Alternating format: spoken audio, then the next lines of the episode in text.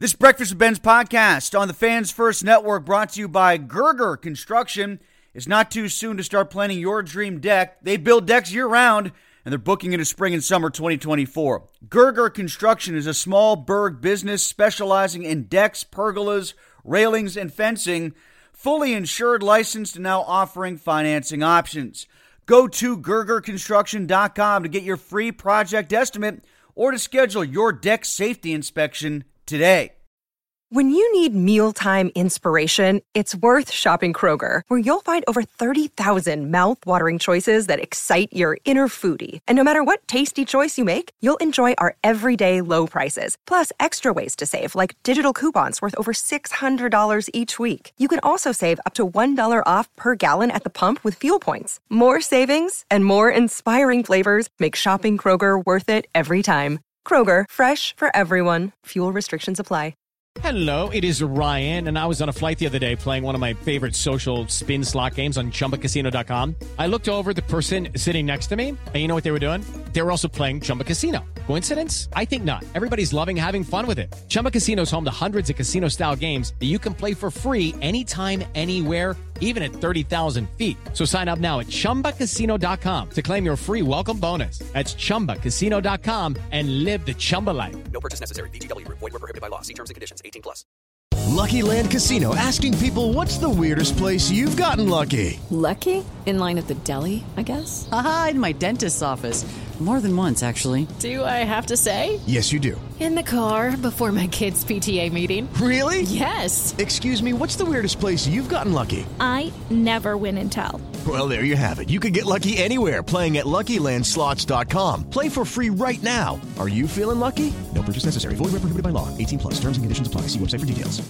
Tim Benz in with you today, filling in for Mark. It is John Ourand. Make sure you check out John's work as the media reporter for Sports Business Journal. He's the best in the business, in my opinion, when it comes to sports and media coverage. You can also listen to him on his podcast, the Marchand and Ourand Sports Media Podcast. John, thanks a lot for taking some time to join us. Uh, you were the guy that had the story first about FSG and the AT&T Sportsnet uh, acquisition. Uh, this is kind of a three part conversation, I would think, here in Pittsburgh. What does it mean for the Penguins? What does it mean for the Pirates? And what does it mean for the viewers? Uh, let's start with the Pens because I think that's the most straightforward conversation. Is this just basically kind of like uh, what NESN is for the Red Sox and the Bruins up in Massachusetts and New England? Is that basically what's happening here with the Pens and FSG? Yeah, I like. I really like how you asked that question because I, I think for the for the viewers and for the Penguins, there really isn't going to be a big change. For the Pirates, that's a completely different question. So, uh, as you said, Fen, Fenway Sports Group, they own the Red Sox. They uh, they, they also own and operate uh, the majority of NESN, which is the regional sports network up in the Boston area, and they've agreed to take over AT&T Sportsnet. Um, and so uh, I'm not sure exactly when that's going to close, but it's going to happen within the next uh, probably month or so. And you can basically take a look at Boston and see how they're going to treat uh, the uh, the Penguins, which means that the Penguins are going to remain on linear television. That means on you know cable television, on satellite television. Uh, in Boston, they started a direct consumer service for the Red Sox games, so that if you don't have to subscribe to cable in order to get it. And they priced it right around $30 a month. It's kind of at a, a high price in comparison. Uh, you can expect them eventually. They haven't made any any uh, noise about this yet, but based on what they're doing in Boston, you can expect them to do a direct to consumer Penguins uh, Penguin service uh, in in Pittsburgh uh, along that would uh, exist alongside the regular TV channel. So for if you're a fan of the uh, Pittsburgh Penguins, you're going to be watching pretty much a similar way that you've been watching in the past. It's just going to there's going to be that added uh, direct to consumer um, uh, service most likely, but a little bit cheaper, right? Because at least in Boston, they've got two teams on the feed, correct?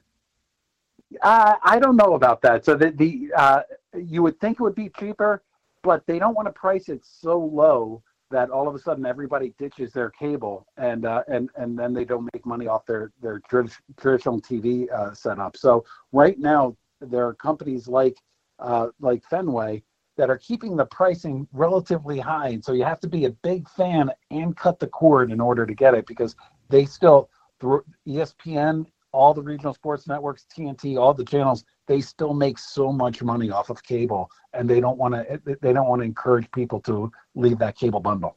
Okay, so that's a good description of what those of us in Pittsburgh can expect from the hockey side. Now let's get to the more complex thing, and that's the Pirates. uh, what does it mean for the Pirates, and what does it mean for fans of the Pirates who want to watch them?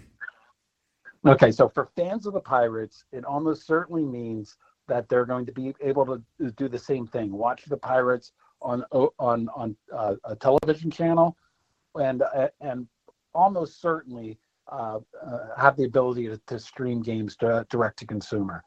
The big question is what channel that's going to be on, who's going to be running the direct to consumer, and and sort of what what it all looks like, and that still is to be determined right now, what I've been told is that the the Pirates are entertaining an idea of, of going with the the Fenway uh, RSN, so they would still be paired with the Penguins on on that regional sports network. Uh, what they also are, are considering doing is what the Padres did in San Diego and what the Diamondbacks did in Phoenix, which is to take their rights and give them back to Major League Baseball and then Major League Baseball produces the games and, and makes them available via streaming as well. So there, there's a, a very good possibility that that happens. It's up it's up to the Pirates. I've been told that they're likely to do it with Major League Baseball, but there's still a decision to be made there. It, it, it, they haven't reached a foregone conclusion yet. So, for folks who want to see the Pirates get better, and watch them actually win occasionally when they do watch them. I mean, so much of us know that tons of money go to the bigger market teams because of their local television deals. Explain to us what you mean when you say that they're going to give back their rights to Major League Baseball. Uh, what does that mean exactly for the Pirates? How do they make money then off of their television deals? I have bad news for people of Pittsburgh. I'm an Orioles fan. Bad news for the uh, pe- pe- uh, people in smaller markets like the like the Orioles. Uh, the, the the divide right now between the haves and the have-nots, it appears that it's going to be growing over mm. the next couple of years because you have uh, you have the biggest teams in the biggest markets like the Yankees with the YES Network. The Dodgers own their own uh, regional sports network in Los Angeles. The Cubs own their own regional sports network the Red Sox own their own, their own regional sports network, and so it's uh, Major League Baseball is methodic, methodically trying to get back as much of, of the rights as it can, so it can come out with a with a service where it has you know the majority of teams' games.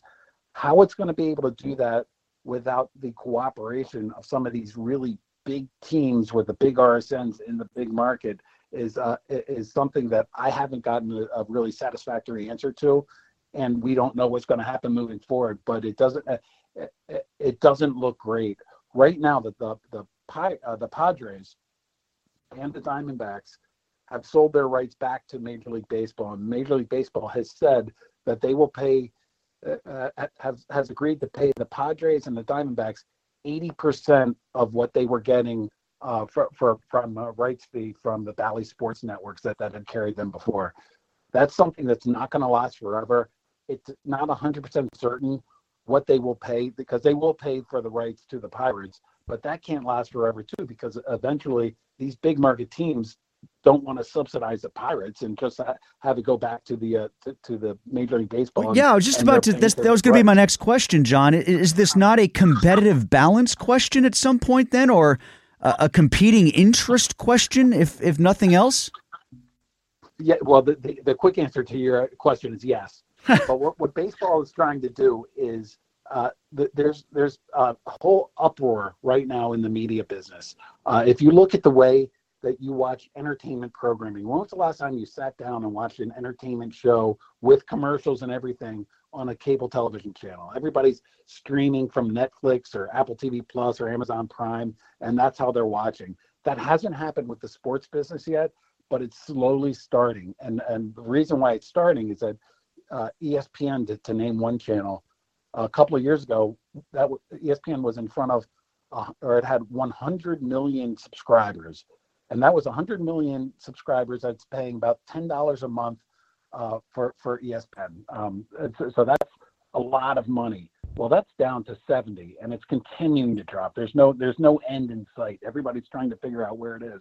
They lost that 30 million subscribers in a couple of years, and so sports right now it's starting to migrate to direct to consumer, and and baseball's trying to get in front of it and try to co- collect the rights so that when when it's ready to go direct to consumer, it will have a big package of rights that it can sell to who knows who, um, uh, Amazon, Apple, maybe Fanatics. John Ourand with us. Check him out, Sports Business Journal. He's the best when it comes to sports media conversation. Nobody does it better. So, John, just so I'm hearing you right on this, and I'm just going to use round numbers that mean absolutely nothing because I'm terrible at math, but I want to keep it easy for myself and for the listeners. So, like, let's let's just say, for the sake of argument, the Pirates TV deal with AT&T Sportsnet is worth hundred million dollars. Okay, so now you're saying that they will get eighty million dollars back from Major League Baseball where can they make up that other $20 million then? Can they go out and sell $20 million worth of advertising on the side or $25 million worth of advertising on the side and kick it into the TV deal then? Can, can they do that? Would that be allowed? Uh, I guess they could, they, they could, but if you're listening to what the, it's not just baseball. If you're listening to what Adam Silver said, he's the commissioner of the NBA, of course, what Rob Manfred has been saying, the teams are going to go through a period of what they what what uh, Adam Silver has called quote unquote pain because they're not going to make as much from their local media rights as they could have. This cable this cable TV strategy that uh, enriched the, the, the Pirates, it, it there will never be another strategy like this. They they were in a, a channel that your grand proverbial grandmother down the road was helping to subsidize, even though she never watched the Pirates or the, the channel at all, just because she, she subscribed to cable and the channel got paid off the number of cable of sub- subscribers. It had nothing to do with video. And so going from that to direct to consumer or going from that to a smaller uh, distribution in, in, in, the cable TV universe, it means that the, those networks and the teams are going to be getting a lot less money in the near term. The hope is eventually it'll get back up to it but there is going to be a little bit of pain that that uh, clubs like the Pirates and uh, the Orioles are going to have to uh, deal with. Oh, that's what we need is more pain around here when it comes to baseball because we haven't had enough. um, so, so am I wrong in my whole theory? And I ranted about this before you came on, John. Um, ranted before I saw the Steelers had two punters still on their roster. Then I ranted about something else. Uh, but I, I was ranting about this earlier before you came on regarding like the streaming service um, boom that we're seeing right now is it all going to come back to something that's like cable eventually anyway? Like, is it all going to get so big? We're all paying for so many streaming services. Is it all going to funnel back into one place, whether it's called cable or it's called something else that it kind of functions like cable? Are we going to see that someday? It has to. Everybody believes that it will be. It's called uh, in the business. The, the term they use is rebundling. So right now, everything is getting outside the bundle, and then you're going to rebundle it. But if you're a baseball fan right now, you have to subscribe to cable. You have to subscribe to Peacock because they're going to have one or two of right. your games on Sunday. You have to subscribe to um, to Apple TV Plus because they're going to have one or two of your games on Friday. If you want to see uh, if you want to see all of these games, you know you have to subscribe to three or four different uh, d- different providers, or just not not watch the games. It's even worse in other in, in other leagues where know, I'm a I'm a Big Ten fan. If if you want to watch the, the Big Ten, you're gonna have to subscribe to Peacock. You're gonna have to subscribe to cable, and you're you're gonna have to subscribe to uh, you know potentially like Paramount Plus as well. Uh, all, all of this is, is, expenses that are going way way up. Yeah. And at some point there is going to be a rebundling. So it's a keep complaining about it because I, I see it. I just saw it last weekend. Speaking of Fenway Sports Group, uh, Mookie Betts going back to Fenway Park for the first time people that have devoted their entire seasons to watching uh, NESN and the Red Sox on NESN had to somehow figure out how to get it on Apple TV Plus. And so you know, there, there was there is no recourse for that. So it's uh, it's making the uh, the league some money. It's making Apple some money, but it's it's not fan friendly at all. Well, John, they're actually putting football games back on in movie theaters now, I read. So I guess if we're going back to the way it was for like boxing in the 1940s or at least the 1950s, we could eventually get back to cable somehow, I suppose. I don't want to sound like a pessimist, but can you think of a worse place to watch a football game than in a movie theater? I mean, give me a sports bar for goodness sake. Yeah, or just you know, get a bigger surround sound system in your house. I imagine that might be cheaper than planning on going to four or five TV games that are in movie theaters. Hey, John, thanks a lot. As always, uh, you, deliver with the information, uh, and I know you're the best in the business when it comes to this stuff. So thank you for carving out some time for a very important local Pittsburgh story that's right in your wheelhouse. I thank you for it. Anytime. Thanks for having me. All right, John Ourand from Sports Business Journal. He's the guy that had the story about the AT&T Sportsnet situation with the uh, Penguins and the Pirates. Wow, how about that for a pessimistic look on what this means to the Pirates? More pain. Obviously, it's been a pain free existence since 1979 in Pittsburgh, especially when it comes to the economics of baseball. Let's have a little bit more.